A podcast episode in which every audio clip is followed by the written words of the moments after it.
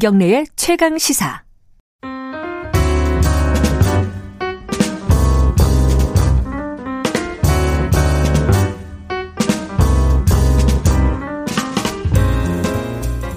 더 나은 미래를 위해 오늘의 정책을 고민하는 시간입니다. 아, 먹고 사는 얘기 좀 해보죠. 아, 지겹네요, 진짜. 김기식의 정책 이야기, 식스센스, 김기식 더 미래 연구소 정책위원장. 오늘은 전화로 연결하겠습니다. 위원장님, 안녕하세요? 예, 안녕하세요. 예. 아, 건강하시죠? 일주일 동안 안 뵈니까. 네, 잘 지냅니다. 항상 네. 걱정이 됩니다, 다들. 요, 진짜, 이제, 돈 얘기 좀 해보겠습니다. 이 차 재난지원금. 예. 요거, 원래, 이제, 위원장께서도, 어, 이 선별지급, 뭐, 굳이 선별지급이라 안 해도, 어쨌든 피해가 간, 피해가 있는 사람들에게 집중적으로 좀 지원을 해야 된다는 입장이셨잖아요. 그죠? 예, 예, 예. 그렇게 가닥이 잡혔고, 기준들을 내놨어요, 정부에서. 그 기준들을 보면은 약간 논란도 있고 그런 것 같은데, 어떻게 보셨어요? 전체적으로 평가를 한다면? 예, 이번 이 차 재난지원금은 지난 일 차 재난지원금이 네. 이제 그 정치적인 이유와 어쨌든 선별의 어려움 때문에 네. 아, 그러니까 넓게 주되 적게 준 것에 비하면 이번에는 이제 어, 코로나십구로 인해서 이제 매출이나 소득에 직접 타격을 받은 네. 자영업자라든가 특수고용노동자 등 이런 층을 계층으로 대상은 좁히되 네. 지원 금액은 최대 이백만 원까지 두텁게 주는 방식으로 일종의 타겟팅화된 집중 지원 방식을 어, 선택을 한 거죠. 네. 그러니까 이거는 이제 어, 이게 원래 이름이 재난지원금 아닙니까? 그러니까 네. 이제 재난으로 인해서 타격을 받지 않은 분에게 주는 건 맞지 않는 거죠. 그래서 이제 재난에 직접적인 타격을 받은 계층을 하되 이게 이제 어, 일 차 때 이제 서울시나 경남이나 이제 이런 데는 이제 소득 하위 그 오십 퍼센트 이렇게 설정을 했잖아요. 근데 네. 이번에는 이제 소득 기준이 아니고 이제 어떤 음. 계층, 직접적으로 이제 코로나십구로 인해서 뭐 가게 문을 닫거나 매출이 감소했거나 혹은 음. 일자리 잃어버린 등등 같은 이런 계층을 타겟팅했다라고 하는 게 소득 기준이 아니고 네. 어, 이게 좀 특징이라고 볼 수 있겠죠. 예. 근데 이게 이제 그 벌써부터 이제 매출액이나 이런 것들을 증빙을 어떻게 해야 되느냐, 이게 또 이러다 보면은 추석 전까지 뭐가 되기는 하겠느냐, 뭐 여러 가지 걱정들이 겁니다. 있습니다. 어떻습니까? 왜냐하면 네. 이제 정부에서도 이제 이거의 음. 신속성이 중요하기 때문에 예. 무슨 신고나 이런 걸 거치지 않고 네. 그 이게 왜냐하면 이제 카드사 매출 정보로 이 자영업의 매출이 바로 파악이 되거든요. 왜냐하면 모든 가게에서 음. 거의 구십 퍼센트 이상이 카드로 이루어지는 거래이기 때문에 그렇죠. 그래서 이제 그 자료 협조를 받아서 음. 신속하게 정부가 음. 선정을 해가지고 네네. 통보해주고 그, 그 통보받은 사람들이 신청해서 지급하는 방식으로 아주 신속하고 효율적인 방식을 취할 거기 때문에 네. 무슨 매출 증빙의 어려움이나 이런 문제는 아마 정부에서도 음. 충분히 다 준비했다고 보여집니다. 카드 많이 쓰는 게 이럴 때는 또 좋군요. 아, 그렇죠. 네네. 네. 거래의 투명성이라고 하는 게 이제 이럴 때 장점이 음. 되는 거죠. 네. 예. 그리고 아까 지금 뭐 최고의 정치에서 여야 의원들과도 잠깐 얘기했었는데 통신비 이만 원 지급이요. 네네. 요거는 논란이 좀 커요. 어, 이거 네네. 위원장님 어떻게 생각하시는지 궁금하네요. 예, 이제 이 통신비 이만 원 이제 뭐 사 인 가구 기준 팔만 원이라고 하는 게 논란이 많은데 사실은 이제 가계비에서 통신비가 차지하는 비중이 지금 계속 내려가고 있긴 하지만 지금 한 오 퍼센트가 넘거든요. 그러니까 음. 소위 그 가계비에서 차지하는 비중상 가계 지원 효과가 없다고 얘기할 수는 없고 네. 또 이제 팔만 원에 이제 예를 들어서 통신비 지원이 되면 네. 그것을 쓰는 대신에 이제 정부 지원금으로 예. 그 여유가 생기는 나머지 팔만 원으로 다른 추가 소비를 할 수 있는 거니까 예. 그런 이제 역량을 통해서 어쨌든 소비 촉진 효과도 일부 없다고 할 수는 없는 거죠. 네. 그렇기 때문에 너무 이제 폄하되는 것에 대해서는 이제 정부 관계자들이 음. 조금 반발하는 건데 그렇다 하더라도 이번 이 차 재난지원금이 어, 이 코로나로 인해서 타, 그 타격을 받은 분들에게 네. 집중 지원하자고 해놓고 뭔가 이게 좀 그 다른 분들 못 주는 분들을 위한 뭔가 좀 생색내기용처럼 보여지니까 음. 이게 거기다 거기다 구천억이나 쓴다 그러니까 이게 조금 비판과 조롱의 대상이 되는 거 아닌가 그런 점에서는 음. 조금 이번 이 차 재난금 취지하고는 좀 벗어나 있어서 예. 조금 이런 비판을 자초한 측면은 있다 이렇게 보입니다. 예. 근데 이제, 이제 대안이 지금 이제 국회에서 논의를 하고 있는데 네네. 뭐 순삭감하자는 쪽도 있고 이거를 돌려가지고 뭐 백신 무료 접종을 하는 게 어떠냐, 이게 지금 국민의힘에서 얘기를 하고 있는 거고요. 그리고 네네. 뭐 다른 뭐 다른 그 실업자라든가 폐업자라든가 이런 쪽에 더 지원을 하는 게 어떠냐 이런 의견도 있는 것 같고, 어떻게 보십니까? 여러 가지 방법들이 나오고 있는데. 뭐 이거는 이제 말 그대로 여야가 정치적 합의를 통해서 문제를 처리해야 될 것 같고요. 대체로 예. 문제의식에 그 여야간 큰 차가 있어 보이지는 않습니다. 근데 예. 다만 이제 뭐 어, 독감 백신 부분은 뭐 지금 당장 정부가 이미 백신용 독감 백신용 이제 그 물량을 확보하고 있는 상태에서. 네. 지금 와서 추가적으로 하자 이런 얘기들은 아마 이제 통신비 이만 원에 대해서 맞대응하게 들고 나온 것 같긴 한데요. 오히려 네. 그런 재정 여력은 나중에 이제 코로나십구 백신이 만약에 개발되면 네. 그 코로나 백신을 무료 접종하는 부분과 관련해서는 오히려 본 예산이나 이런 부분에 예비비로 확보해놓는 게 좋겠지만 네. 지금 당장 독감 백신에 그래 될 거는 잘 모르겠고요. 음. 또 하나는 이제 그 통신비 지원이라는 취지에서 보면 김경수 지사가 얘기했듯이 이 무료 공공 와이파이를 확대하는 부분은 정책적 판단에 의해서 지금 이번 구천억을 그렇게 쓸 수 있다고 봅니다. 그러면 음. 이제 이례적인 통신비 지원이 아니고 네. 지속적으로 통신비 절감 효과를 가질 수 있고 이거는 음. 문재인 정부의 공약이기도 했고 제가 알기로는 국민의힘에서도 이런 공공 와이파이를 확대하는 것을 반대하고 있지는 않기 때문에 네네. 아마 뭐 그런 이제 통신비 지원의 취지를 살려서 음. 어, 이런 이제 일회용 그 통신비 이만 원 지원이 아니고 와이파이로 전환할 수도 있을 것 같고요. 음. 네. 그러나 이제 또 한편에서 보면 어차피 지금 이번 이 차 재난지원금이 빚을 내서 하는 거거든요. 그래서 네. 어, 이, 이 문제를 갖고 여야 간에 합의가 잘 안 되면. 네. 그러면 시간을 끌기보다는 그러면 이번에는 이 통신비 부분은 반영하지 않고 빨리 음. 신속히 처리하는 게 더 맞을 음. 수 있다. 네. 국내에서 추경하는 마중에, 마당에 뭐 추가로 어디다 쓸 거냐를 갖고 계속 갑론을박하느라고 이 차 지원금 음. 지급이 늦어지는 건 좀 바람직하지 않다. 이렇게 음. 봅니다. 오히려 속도가 더 중요할 수도 있다. 네네. 예. 네네.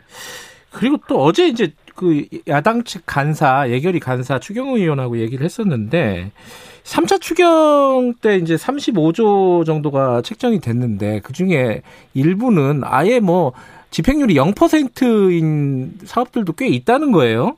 네네네. 이 부분은 좀 어떻게 생각해야 되는지, 어, 이 추경을 너무 빨리 하려 하다 보니까 너무 주먹구구식으로 해서 결국 쓰지도 않는 거 아니냐, 이런 지적이거든요. 그 매번 이제 추경을 편성하고 나면 결과적으로 네. 그의 말이 끝날 때면 집행 못하는 추경안 예산이 남게 되는 게 일반적으로 나타납니다. 근데 아직 네. 이제 사 개월 정도 남아 있기 때문에 정부에서도 네. 이제 추경 예산은 신속히 집행하려고 노력을 하는 것 같긴 하고요. 다만 네. 이번 이 차 재난지원금과 관련된 사 차 추경은 말 그대로 이번에는 그 다른 예산 없이 그냥 요 딱 이 차 재난지원금에 포커싱된 맞춰진 음. 이제 그 사 차 추경이기 때문에 네. 어, 뭐 그것을 뭐 삼 차도 못 썼는데 무슨 왜 사 차냐 이렇게 얘기할 음. 문제는 아닌 것 같고 그런 점에서는 뭐 여야 간에도 이견이 있어 보이진 음. 않습니다. 알겠습니다. 오, 또 다른 얘기 하나 여쭤볼게요. 이거 어제 좀 제, 어, 논란이 됐던 부분인데 지역화폐 관련해가지고요. 요새는 뭐 네네. 지자체에서 경쟁적으로 굉장히 많이 만들었어요. 저도 쓰고 맞습니다. 있고. 네. 예. 근데 이게 조세재정연구원에서 연구를 통계 자료를 가지고 해봤더니 경제 전체적으로 뭐 매출이라든지 고용이 늘어난 그런 증거는 찾을 수가 없다. 오히려 부대 비용이나 이런 것들이 발생을 해서 문제가 있다. 그래서 좀 전체적으로 중앙 정부에서 통일을 하든가 뭔가 재고를 할 필요가 있다. 이런 취지의 보고서였어요. 이거 사실 굉장히 중요한 정책적인 아젠다인데 어떻게 생각하십니까? 이 부분에 대해서는? 얘도 예, 저도 그 조세재정연구원 보고서를 음. 좀 봤는데요. 네. 어, 저는 뭐, 그 연구자로서 충분히 할 수 있는 주장을 했다고 봅니다. 그러니까 음. 예를 들어서 지금 핵심적인 거는 네. 각 지역에서의 효과는 몰라도 국가 전체적으로 보면 이게 이제 매출 증대 효과라든가 그거에 따른 고용 증대 효과는 사실상 없다. 그러니까 왜냐하면 매출이 이전되는 효과일 뿐이지. 그렇죠. 그러니까 순증시키지 않는다. 예를 들어서 음. 마트에서 골목 상권으로 또 A 지역에서 B 지역으로 매출을 이전시킬 뿐이지 네. 전체적으로는 순증시키지 않는다. 그런데 음. 전체적으로 순증시키지 않는데 비용은 이천억이 넘게 들어가니 음. 국가적인 차원에서 보면 이게 굉장히 비효율적인 거고 기존에 있는 온누리 상품권과 같은 걸로 대체하면 되지 왜 굳이 이렇게 하냐. 음, 네. 라고 하는 비판적인 보고서를 낸 거고 그거에 대해서 전수 데이터를 사, 사용해서 지금 했고 아마 시월 달에 정식 보고서가 나오는 것으로 예, 알고 있습니다. 예, 이제 예. 그 점에서는 어, 연구자로서 충분히 그런 보고서를 낼 수 있고 경제학적으로 뭐 타당한 측면이 있는데 다만 이것도 보는 관점에 따라 다른 거죠. 그럼 전체적으로 어, 이게 경제 승성과 없다 하더라도 예를 들어서 골목 상권이라든가 동네 마트, 전통시장 이런 부분에 있어서는 지역화폐가 분명히 긍정적 기능을 하는 게 측면이 음, 있거든요. 네네. 근데 이것도 이제 그 보고서에서는 소비자 후생의 관점에서 보면 어, 그 마트가 더 동네 시장이 더 비싸니까 음. 소비자 후생의 관점에서는 소비를 왜곡시켜서 오히려 후퇴된다 이렇게 얘기하는 거거든요. 네. 근데 이거는 골목 상권이나 전통시장 보호라고 하는 거는 좀 다른 가치에서 네. 정책적으로 하는 거잖아요. 그러니까 네. 이런 부분들을 그렇게 좀 너무 경제 효율성 논리로 평가하는 거는 부적절하다라고 음. 충분히 그 경제 조세정 연구원 보고서도 비판받을 소지를 음흠. 안고 있는 거죠. 예를 들어서 이제 우리가 마트 영업시간 제한하지 않습니까? 네. 소비자도 불편해요. 그리고 마트가 당연히 시장보다 싸니까. 네. 그렇지만 우리가 그렇게 영업을 제한해, 마트의 영업을 제한해서라도 전통시장을 살리자고 하는 거지 않습니까? 네. 이런 이제 그 정부의 어떤 소상공인 보호정책이라고 하는 거나 그것을 위한 보조금은 단, 단순히 경제적 효율성 논리만으로는 음. 비판하면 안 되는 거라고 저는 생각합니다. 음. 근데 이제 이 논란에 사실 말씀하신 대로 이 정책 보고서 원 오브 댐이니까요. 나중에 이제 네네. 정책을 할 때 참고를 하면 되는 부분인데 이제 이재명 지사 같은 경우에는 이제 얼빠진 국책 연구기관이다. 이게 약간 좀 강도가 높았죠 비판의 수위가. 그리, 그러기도 하고 엄중 문책해야 된다. 어, 이런 표현도 썼어요. 요거는 부적절한 거 아니야? 이런 비판도 있을 수 있고 어떻게 보셨습니까 이거는? 예, 그 굉장히 위험한 어, 발언이자 어, 어, 태도지요. 그러니까 음. 저는 그 이재명 지사가 그 이견이나 본인과 다른 의견에 대해서 보이는 이런 태도 그리고 네. 어, 표현에 있어서는 어, 상당히 본인을 위해서도 조금 저는 자제하고 신중할 필요가 있다고 음. 생각합니다. 예를 네. 들어서 이런 식의 태도면 앞으로 경기도 산하 경기연구원에선 이재명 지사 도정에 관해서는 전혀 일도 비판할 수 없을 거고 네. 어지 않겠습니까? 더더군다나 지금 이제 이재명 지사는 대권 후보 일 순위이고 국민들은 네. 이제 이재명 지사가 만약에 어, 대통령이 된다면 국정 운영을 어떻게 할까? 네. 이거를 보면서 이제 가늠을 하고 있을 텐데. 네. 어, 지금 이제 대권 주자 일이 됐다고 재판에서 대법원에서 무죄 나서 일이 됐다고 벌써 이렇게 자신과 다른 견해를 보이는 어, 음. 것에 대해서 이런 태도로 보인다면 과연 진짜 대통령 됐을 때 음. 어, 그러면 자, 이 자신의 정책과 다른 이야기를 하는 어떤 기관이나 이런 거에 대해서 어떤 태도를 취할 거냐에 네. 대해서 우려하지 않을 수 없는 거죠. 이런 음. 점에서는 어, 이재명 지사 본인을 위해서도 네. 이런 태도는 심각하게 좀 문제가 있기 때문에 네. 좀 성찰해서 좀 바꿔야 될 것 같고요. 음, 네. 무엇보다 연구자의 연구 자율성, 학문의 네. 자유에 대해서는 존중돼야 되고요. 무엇보다 네. 김대중 대통령께서 이게 이제 이 국책 연구소들이 다 정부 부처 산하 기관에 있다 보니까 부처가 시키는 대로만 연구를 하니 학문의 네. 자율성이나 연구의 자율성이 침해된다고 해서 부처에서 다 떼내가지고 경제인문사회연구회라고 하는 것 밑으로 산하로 데리고 왔습니다. 그래서 음. 법에도 뭐라고 돼 있냐면 국제연구기관의 연구의 자율성과 독립성을 보장한다. 이렇게 돼 있거든요. 아, 그래요? 음. 그러니까 국제연구소도 국가 정책에 대해서조차도 음. 비판할 수 있는 건데 네, 네. 어, 이재명 지사가 본인이 추진하고 강조하고 있는 지역화폐에 대해서 비판했다고 더구나 학문적인 연구보고서를 놓고 조사해서 문책해라. 네. 이러면 진짜 분석형님 얘기까지 나오게 되는 거죠. 자, 어쨌든 간에 이게 정책적인 얘기니까요. 이게 지역화폐가 우후죽순으로 생긴 건 사실이고 뭐 일정 부분 아까 말씀하신 대로 도움이 되는 것도 또 사실이고 또 비용이 네. 또 발생하는 것도 사실이고 뭔가 좀 재고를 하고 전체적으로 리뷰를 하고 해야 될 필요가 있을까요? 시점은 어떻게 보십니까? 지금 시점은? 예, 그러니까 이재명 지사가 늘 강조하듯이 이게 이제 지역의 소상공인 관련 지원과 관련해서 분명 효과가 있는 건 맞습니다. 다만 네. 문제는 이 보고서도 그 효과를 그 조세재정연구원 보고서도 부정하고 있는 건 아니고요. 근데 네. 이제 이 조세정 연구원에서 지적한 것 같이 지금 한 백 개 가까운 데 지자체가 발행을 하고 있는데 만약 정부의 지자체가 이걸 다 발행한다. 음.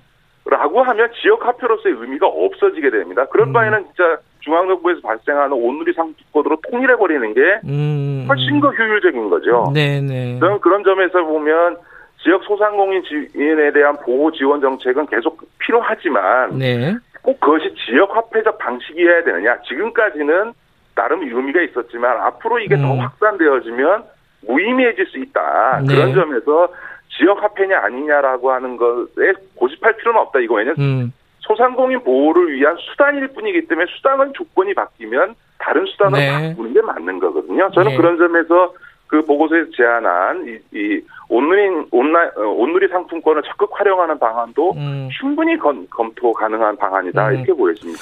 예, 한 번쯤 이제 리뷰를 해야 될 시기가 온 것 같기도 하고요. 자, 오늘 말씀 잘 들었습니다. 네, 고맙습니다. 김기식 더 미래 연구소 정책위원장이었습니다. 지금 시각은 여덟 시 사십육 분입니다.